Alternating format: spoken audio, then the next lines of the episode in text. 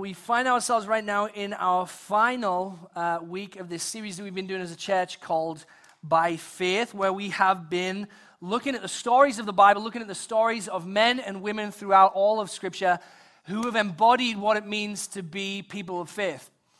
And um, this week we come to a passage that talks about running the race. Now, it's kind of poignant for me uh, because the last few weeks I have been a part of uh, a group of people training for the Fox Valley Half Marathon over at Wayside Cross in Aurora. I don't know why I'm doing this. It was a really dumb idea, I'm going to be honest.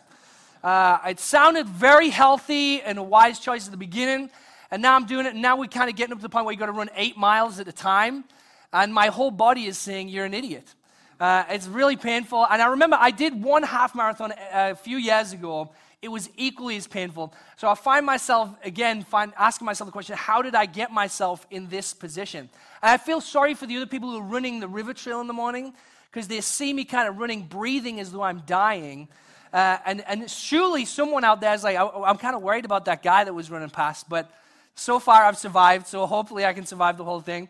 But it's been kind of a unique experience, and the way it started is Pastor Bruce, who some of you guys know him, the pastor here at Chapel Streets, uh, he's a big runner. He loves to do marathons, things like that. Uh, and so he saw this ministry opportunity to partner with some of the residents over at Wayside Cross and kind of help them by taking part in this marathon together. Uh, and if you've ever know, if you've talked to Pastor Bruce about running at all, you know he's like 10 levels past where everybody else should be who's ever run a marathon. He, he you may remember, did uh, a, a run across the Grand Canyon. It's called the Canyon to Canyon, I think, where you go down into the Grand Canyon and up down into the Grand Canyon and up, and then do that one more time. That's what it's called. Rim to rim to rim is what it was called, I think. So it, it, he is, he's the guy that's all in on this. And so I'm finding myself trying to keep up with a guy like Bruce. And the whole time I'm asking myself, is this really worth it, right? I, I can see how much he loves it. I can see how excited he is about it. But I just, I feel the pain in myself. I feel the exhaustion in myself. Is this really worth my running? And really, that's an interesting question because I think whether you are a marathon runner or not, everybody is asking the question Am I chasing something that's worth it? Am I running after something that's worth my energy and my time? And sometimes we feel exhausted, we feel worn down. We look around and we see people excited and enthused, and we ask ourselves, Am I really chasing the right thing? Am I heading towards the right thing? And that was actually really the situation for the people who first received the letter of Hebrews. The, this was a church in the early part of uh, the turn of the, the millennium where Jesus had risen, Christianity was growing, and these Hebrew Christians received this letter because they were struggling with this race that they found themselves in. They were asking the question is it worth it? Is it worth me chasing this Jesus when it's costing me all of this stuff?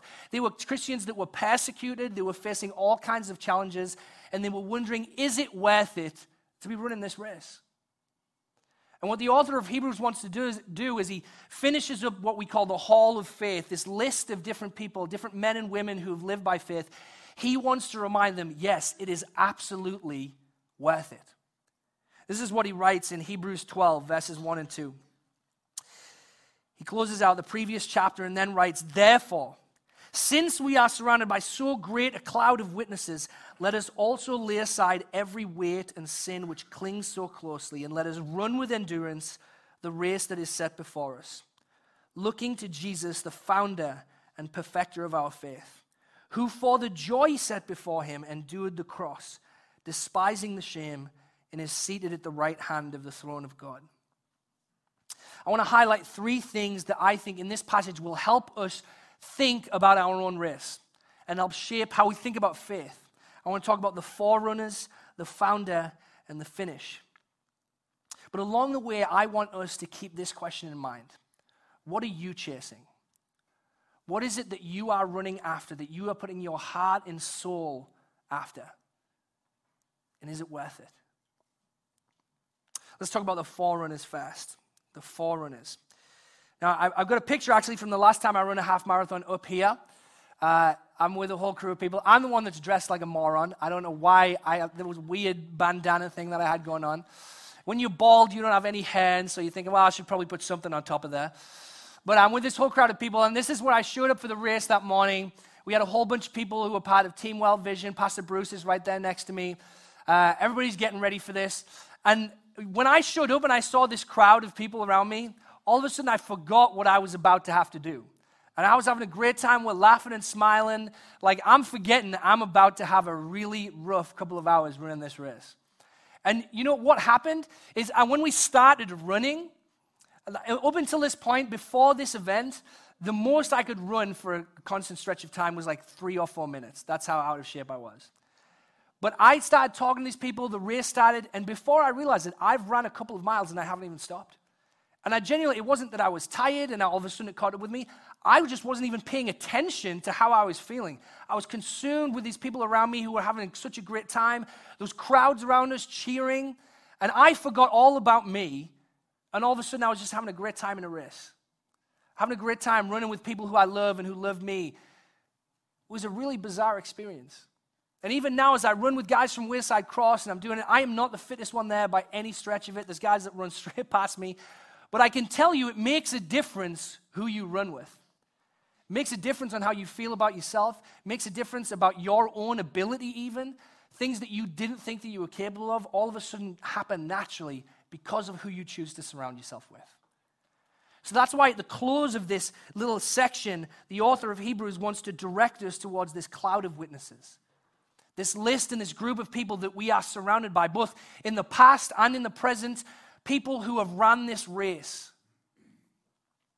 Therefore, since we are surrounded by so great of a cloud of witnesses, he says, let us also lay aside every weight, every sin which clings so closely, and let us run with endurance the race that is set before us. See, if we know all these stories, if we consider the faith of people that we've read about over the last few weeks, people like Abraham, people like Gideon, people like Isaac, Jacob, Joseph, Rahab, all of these people are meant to motivate us and transform the race for us. That's why he says, Since then, so then, these people should make a difference. And the first way it makes a difference is it motivates us. It motivates us. The cloud of witnesses motivate us. It should motivate us that every single story of faith in chapter 11 of Hebrews began with regular people like you and me. Amen. Amen. I love when I'm in church and people do that. We should all be so excited about the fact that all of these people, these people who did great things, miracles, who were a part of seeing God part oceans, liberate slaves, rescue people, redeem people, all of them were people just like me and you. Flawed people, broken people, people with pains and burdens and questions and doubts. Second reason it should motivate us is that these people had a whole mess of different kinds of moments, didn't they? It's not just a list of people who had really high points in their lives. It's a list of people who had very, very low points too. Just last week, we heard about people who conquered nations by faith, but then also people who suffered, people who were persecuted, people who lost loved ones and endured, people who faced trials of various kinds. It reminds us that God is at work in blessings and in trials, that He doesn't leave you you're not cut off by, of, from His grace by different things that happen in your life. He's present in all of it. It should motivate us. And lastly, it should motivate us because it shows us that we are all part of something far larger than ourselves. All of these people were part of a promise that God was carrying out over generations of men and women. He made a promise to Abraham and even hundreds of years later, he's carrying it forward. No matter what the obstacles, no matter how broken the people were, no matter how rebellious the people were, the promise moves forward. You and I are part of something far greater than ourselves. A promise that is moving throughout history, that God is inviting you and me to be a part of. The cloud of witnesses should motivate us, but it should also challenge us. It should challenge us. In this verse, he says that surrounded by such a great cloud, therefore let us lay aside every weight, lay aside every sin, and run. What the author is saying is you should be encouraged by these people, you should be filled with hope, but they should also stir you to action. You should change, you should be moved, you should respond to what I've just told you. The author wants to challenge us to respond rightly to this crowd of witnesses, not just applaud them, not just be inspired by them and say, wow, aren't these people incredible, but to join them in the race. To leave the stands behind us and to come down and be present.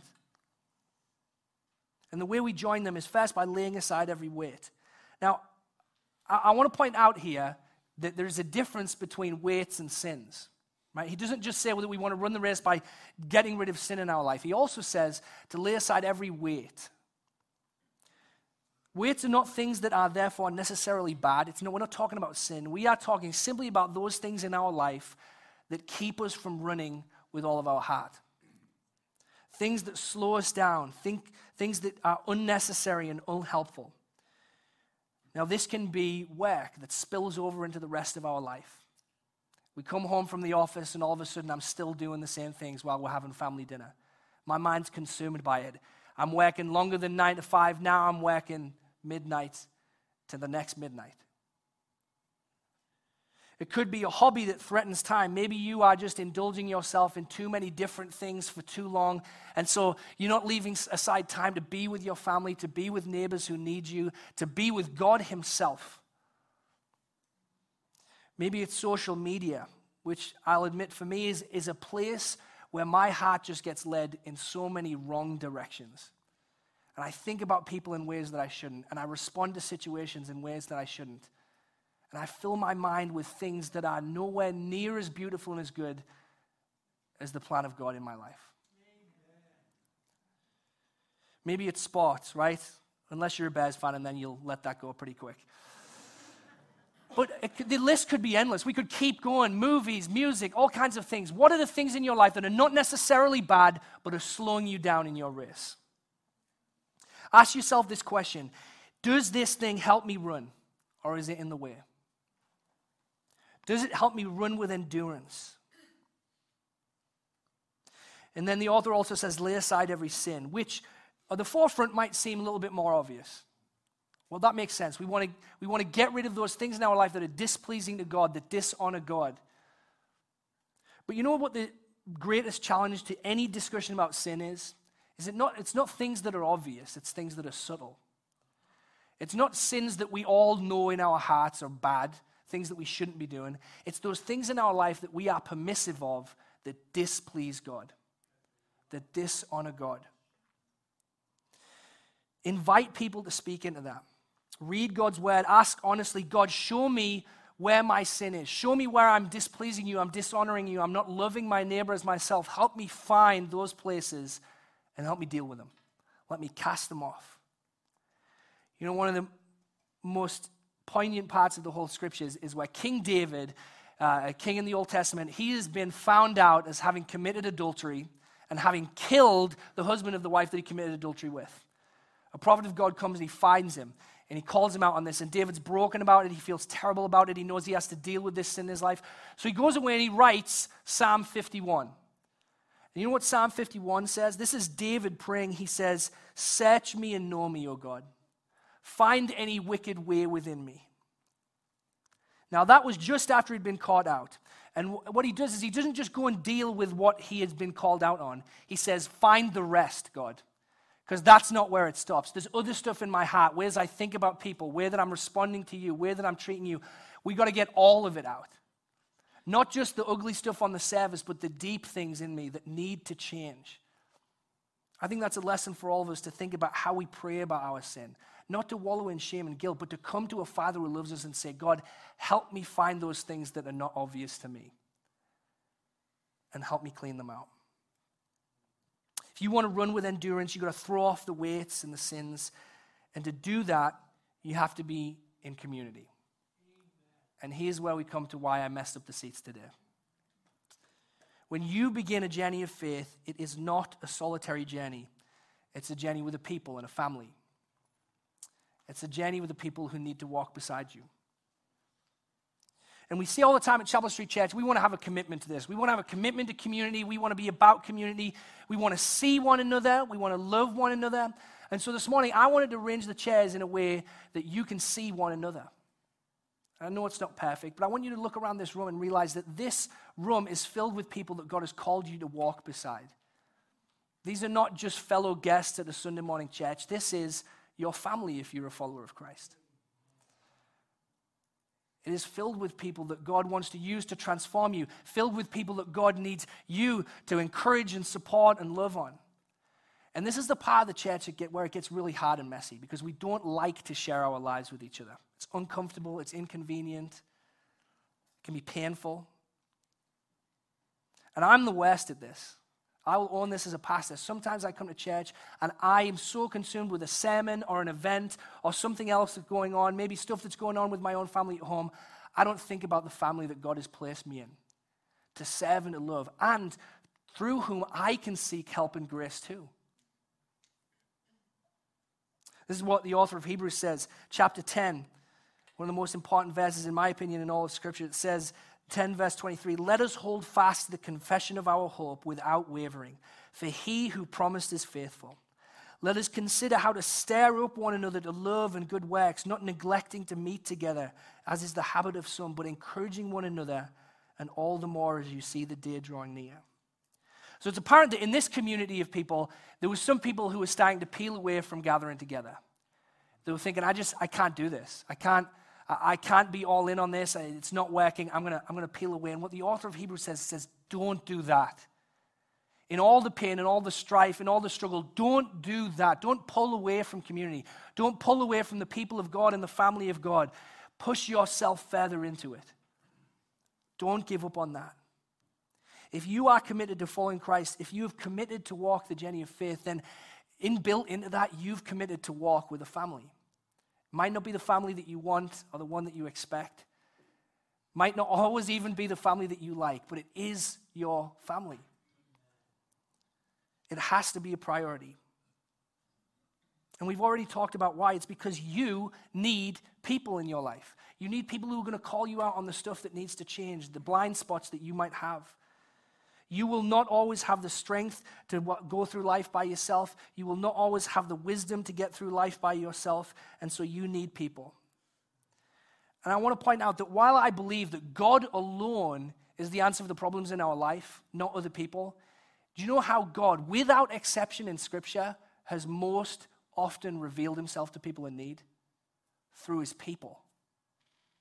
So if you find yourself in a spot where you're saying, God, I need you to break through in my life, I need to experience your grace, I need to see that you're real and you're present with me, but you are removing yourself from his people, you might be removing yourself from the very way in which God wants to reveal himself to you. But we don't just do it because we need people, people need you. And I'll say this as the pastor of this church. This church, all of it, Chapel Street, small c church, and then big C church, churches all around the world, it doesn't work unless all of us take up our roles and our positions and our place in the people of God and the body of Christ. We need everyone. There are things in your life and in your heart and in your mind that I don't have and I will never have and I cannot bring to the table, but you can. There are people who I might not be able to reach and minister to and serve and encourage, but you can. You might be a phenomenal mentor to a young child. You might be able to encourage someone who's in need in this church. You might be able to provide and serve. You might be able to help heal. And if you withhold that, you are causing damage to the body of Christ. Chapel Street in the church needs to be a church that values the work of God in the body of Christ, not through pastors and not through events, but through the people. That's why we chase this. That's why we say we want to be that kind of church. We cannot be all we are without you. And that's why this morning we look at each other to recognize that the work of God isn't on that stage, it's amongst his people. That's not the only thing we have to talk about this morning. We've got to talk about the founder, too. The founder. Now, I'm, a, I'm an Apple guy. I really like Apple computers. I love Apple stuff. I just think it looks cool. It costs far too much money, but it looks really nice. Uh, and I'm always fascinated by the story of Apple and by Steve Jobs. Some of you all, I'm sure, are familiar with Steve Jobs, one of the most famous men in the world when he was alive, uh, the founder of Apple and eventually the CEO. But did you know that there was an almost 10 year period where after Steve Jobs had founded Apple, he was dismissed from the company and spent 10 years away before he came back to become the CEO. He founded it with his friend Steve Wozniak, and Steve was kind of the visionary behind Apple. Steve was the engineer who would build the, the, computers, but Steve was the visionary who would drive the business ideas and the marketing. But he was let go in 1985 when they lost confidence in his ability to innovate and to lead them. And for nearly 10 years, Apple tried to recreate the, the magic without Steve Jobs.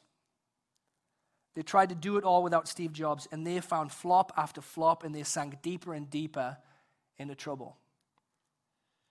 Until eventually in 1997, Steve Jobs was brought back, and it entered the golden age of Apple, where they came out with the MacBooks that we now know, the iPod, the iPhone, all of this stuff that launched Apple to where it is right now because they decided to put their faith back in their founder.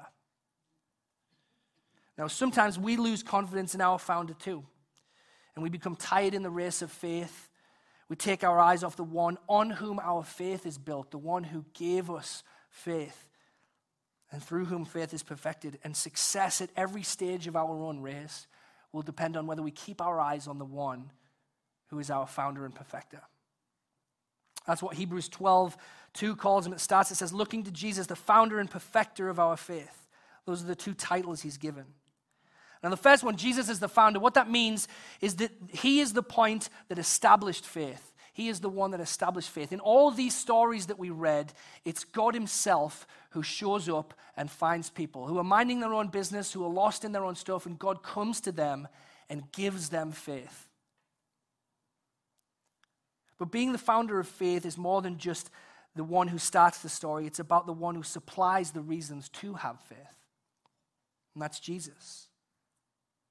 If you want to know why God is worth chasing, if you want to know why God is worth your faith, look at Jesus. Really look at him. Look at everything about him. Look at his goodness, his kindness, his generosity, his mercy, his justice, his power, his wisdom, his joy, his grief, his compassion, his devotion. Look at how he loved the unlovable. Look at how he forgave the unforgivable. Look at how he touched the untouchable. And look at how he did the impossible. Let me ask you, what's worth chasing more than him? Who is worth chasing more than the one that did those things, who is those things? If you need to put your faith in something, why would it not be him?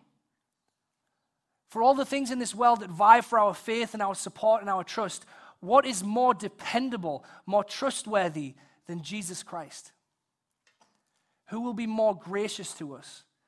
Who will be more hopeful for us? Frankly, despite the many reasons we have to doubt and the struggles, which I think are very real in, in something like God and talking about God, I still think that Jesus Christ is the most reasonable choice for the faith of all mankind because there's never been anyone like him. You know, many of my unbelieving friends, sometimes they'll ask me, Well, I would have faith in God if He just showed up. If I could just see him, if I could touch him, if I could be with him. And this, the subtle irony of that is you realize that that's exactly who Jesus is. God in the flesh come down so you could touch him, see him, hear him. He did that in history, and what did the people of his day do? Finally, we see you, we get it now, we understand. No, they said, put him on a cross. Jesus is proof that God wants to be near to you. He wants to touch you. He wants you to hear his voice. He wants you to experience his kindness and his goodness and his faithfulness. And the only way that's that, the only thing that stands in the way of you experiencing that is your choice to receive it or not. Our challenge is to keep our eyes on the one who is the founder of our faith. Look at the one who gave you his son, and remember, as the writer of Romans tells us, if he didn't spare his own son, what else is he going to keep from you? Jesus isn't just the founder, he's the perfecter. He grants us faith and then he grows our faith. In Philippians, Paul, the Apostle Paul, he writes, I'm sure of this, that he who began a good work in you will bring it to completion on the day of Jesus Christ.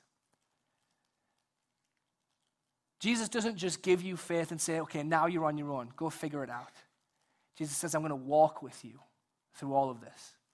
I'm going to perfect this faith. I'm going to stand by you. I'm going to hold on to you. I'm going to hold you together Jesus' mission in your life is to grow your faith, to increase your trust in Him so that you can continue to experience deeper and deeper levels of His love, His mercy, His justice. And here comes the hard part. If that's His mission, then that means He's going to intentionally put you in positions where you have to trust Him. He's going to put you in places that make you uncomfortable, places that challenge you. I meet so many Christians, and I will raise my hand and say, I'm one of them who I want God to work in my life to grow my faith. And then when I see how He wants to do it, I say, Not that though, not that. But I'll never learn to trust Him more unless I go into uncomfortable situations where I'm forced to trust Him. Faith is trust, and trust requires risk. Tim Keller, one of my favorite pastors, he says, Any trial can be a form of God's grace if it requires patience and faith and obedience and helps us grow. Anything. The co worker who drives you crazy can be an opportunity to grow in your faith. That family member who's always causing problems, who feels like a lost cause, is an opportunity for you to grow in your faith. That new financial crisis you're facing, house payments, car payments, health insurance payments, it's an opportunity for you to grow in your faith, to trust God that He will provide and care for you and lead you. The unexpected health issue, all of it. If God is in the business of turning what the enemy intends for evil into something good, then that means the hardest parts of your life are all opportunities to experience grace. The hardest and most painful opportunities can be transformed into opportunities to strengthen and deepen your faith. Now, what I'm not saying, and I want to be clear about this, I'm not saying that trials and sufferings and pains are good. They're not good. I'm not saying that there isn't pain or fear or doubts. But I'm saying that it can be used for good, as painful as it is, provided that we let Jesus work in us and perfect our faith in the midst of them. My, my hope for you is that you would not be content with where your faith is today, that you would want Jesus to perfect it and grow it. Because there's no safe plateaus in the Christian life. No place where it's safe to stand still in the middle of the race. Because there's a finish line that we've got to reach. And that's how I want to close this morning, is looking at the finish. When I was running uh, that marathon I did a few years ago, uh, around about, it's 13.1 miles in the half marathon, and round about eight, nine miles, my legs just decided, we are rebelling against you. We don't want to be a part of this anymore. And I, I could feel, it felt like my shins were going to break. It, was, it hurt so bad. Uh, and so I'm limping along on this road towards St. Charles. The, the, uh, the finish line was in downtown St. Charles. And uh, right as I was coming down, I'm limping along. There's like 80 year old guys passing me and everything. And I see the finish line. I could see it from where I was on the road. It was probably maybe a little bit less than a mile, but a good ways away. I could see it. I could see the crowds. I could start to hear their voice cheering for people. I could hear the announcer saying, you know, so and so has passed the finish line in this amount of time people cheering for them. And the same thing that happened at the front of the race when all of a sudden I forgot about me and how I was feeling started to happen at the end of the race because I could see the finish line. I know I'm almost there. I'm so close. I could be done with this thing real soon. And all of a sudden I started to run a little bit. Mainly because I didn't want to walk across the finish line in front of all these runners. I needed to run too. But generally, something changed in me by looking at the finish line, by seeing where I was almost there. And I knew that Janae and the kids would be waiting there for me, and it was going to be something that I could be proud about and, and have achieved. Jesus is the finish line for our faith. That's why we've got to look at him. Hebrews 12, 2, after it says he's the founder and perfecter, it goes on to say, Who for the joy set before him endured the cross, despising the shame, and is seated at the right hand of the throne of God. Jesus is the finish line for faith. He's the fulfillment of the promise that God started with Abraham. He's what everything was always heading towards. Even in Genesis, when Adam and Eve betray God, when they rebel against God, they choose their own way. Do you know what God says? He says, There's a descendant coming from you, Eve. It's in Genesis 3:14. I'm, I'm going to send someone, and this serpent who, is, who has deceived you is going to cr- bite his heel, but he's going to crush its head. And there's this prophecy made, there's this promise that God gives, even right there at the very first page of human history, and he says, We're heading towards someone who's going to set this right. 2 Corinthians 1:20 says all the promises of God find their yes in him. That is why it is through him that we utter our amen to God for his glory. But Jesus is also at the end of this list, not just because he's the fulfillment of the promise, but because he himself is the greatest hero of faith. You know that Jesus had faith in his life? It's a strange thing to think about, isn't it? Because he's God himself. But God, when he became a man, when he became flesh as Jesus, in his humanity, he had to trust himself to his Father. He had to put his faith in his Father. Philippians 2 tells us that he surrendered himself to death, even death on a cross. All these people who had gone before, who had done so many spectacular things, Jesus' trial of faith was to give everything of himself up for the sake of other people and to hang on a cross. It says he despised the shame. For the joy set before him, he despised the shame. See, verse 2 is not just telling us that Jesus is the grounds for our faith, he's the finish line because he is the blueprint of what faith should look like when it's finished. Should look, like a life that is ready to surrender itself, to die to itself, to obey God and love others even when it costs us. That's where faith is leading us. Not to gain, not to win, not to convince God or persuade God or anything like that, but because it brings us joy to be like Christ. Isn't it weird that when we're talking about the cross, it would say, for the joy set before him, that Jesus chose that. Where's the joy in the cross? The joy was on the other side of it. Everything that would happen because of what Jesus did there. All the redemption and healing and hope and restoration that would come. Jesus saw beyond the cross, and so he carried the cross. And we need to see beyond the finish line too. When we talk about the finish line, we're not just talking about what it does in us, we're talking about where it's carrying us to. Because it is carrying us to the presence of the one who loves us. Hebrews 6 says, We have this as a sure and steadfast anchor of the soul, a hope that enters into the inner place behind the curtain, where Jesus has gone as a forerunner on our behalf, having become a high priest forever after the order of Melchizedek. We have hope because Jesus has ran ahead. He's reached the finish line, and we are now following in his wake. Because of Jesus, our finish line is visible. We can put our eyes on it. We're not just called to join Jesus in his death, but in his resurrection as well. To know that there is a day coming in which God will wipe away every tear, he will set aside every brokenness, he will heal every wound. See, Jesus is vindicating in his resurrection the faith of everyone who's ever trusted in him, whoever will trust in him. And if we believe that, then we run hard because we know there is a short time left until all things are set right. He's worth chasing because he's going to set it all right. Rest is coming, so let's not let up early. Let's not be satisfied. Let's chase him with everything that we've got for His glory and for our neighbors. I'll finish just with this short story about a guy called John Stephen Akhwari. John Stephen Akhwari was a Tanzanian runner, and he was competing in a marathon in Mexico City. And Akhwari, he cramped up in this race due to a number of different factors. He hadn't trained at altitude in his own country, and so things got really difficult for him. And at the 19 kilometer point in a 42 kilometer race, he just couldn't run anymore. He fell badly, he wounded his knee, and he dislocated a joint uh, as well as putting his shoulder hard against the pavement. Things went real south. He, however, continued to get up and keep moving. And he finished uh, last among the 57 competitors who completed the race. He finished dead last.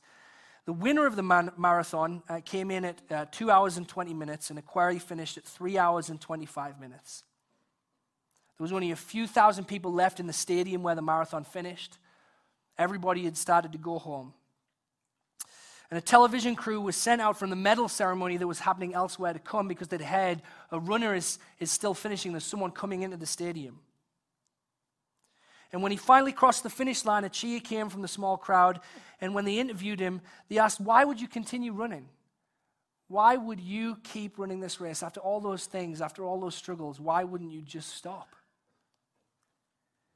He said, My country did not send me 5,000 miles to start the race, they sent me 5,000 miles to finish the race.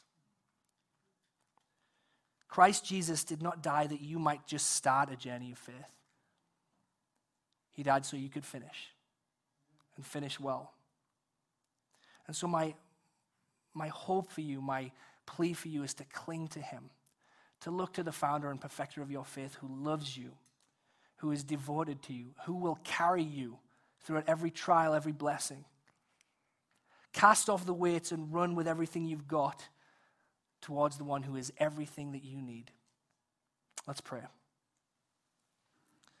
Father, I thank you, as always, for this chance to gather as your people to remind ourselves, and especially today as we sit in the way that we do, to remind ourselves that you have called us to be a people together, to run a race together.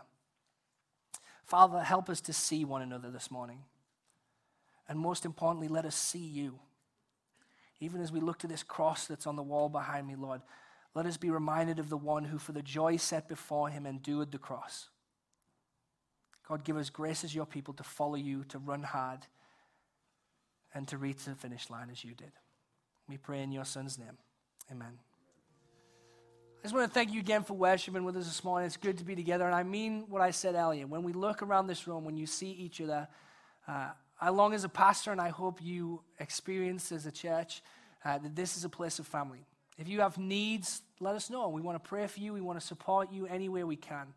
Uh, we have a prayer team available. We'd love, uh, come forward, let us know, and we'll pray for you. And if you want to get connected more, you can stop by our welcome desk. If you're a new guest, we've got a gift for you. Uh, you can learn a little bit more about ways you can connect with our church. But for now, let me offer you with today's benediction. Would you pray this with me? May we go in the name of our founder and perfecter, the one who, for the joy set before him, ran the race ahead, and who will carry us to that finish line. It is in the grace of Christ Jesus that we go. Amen.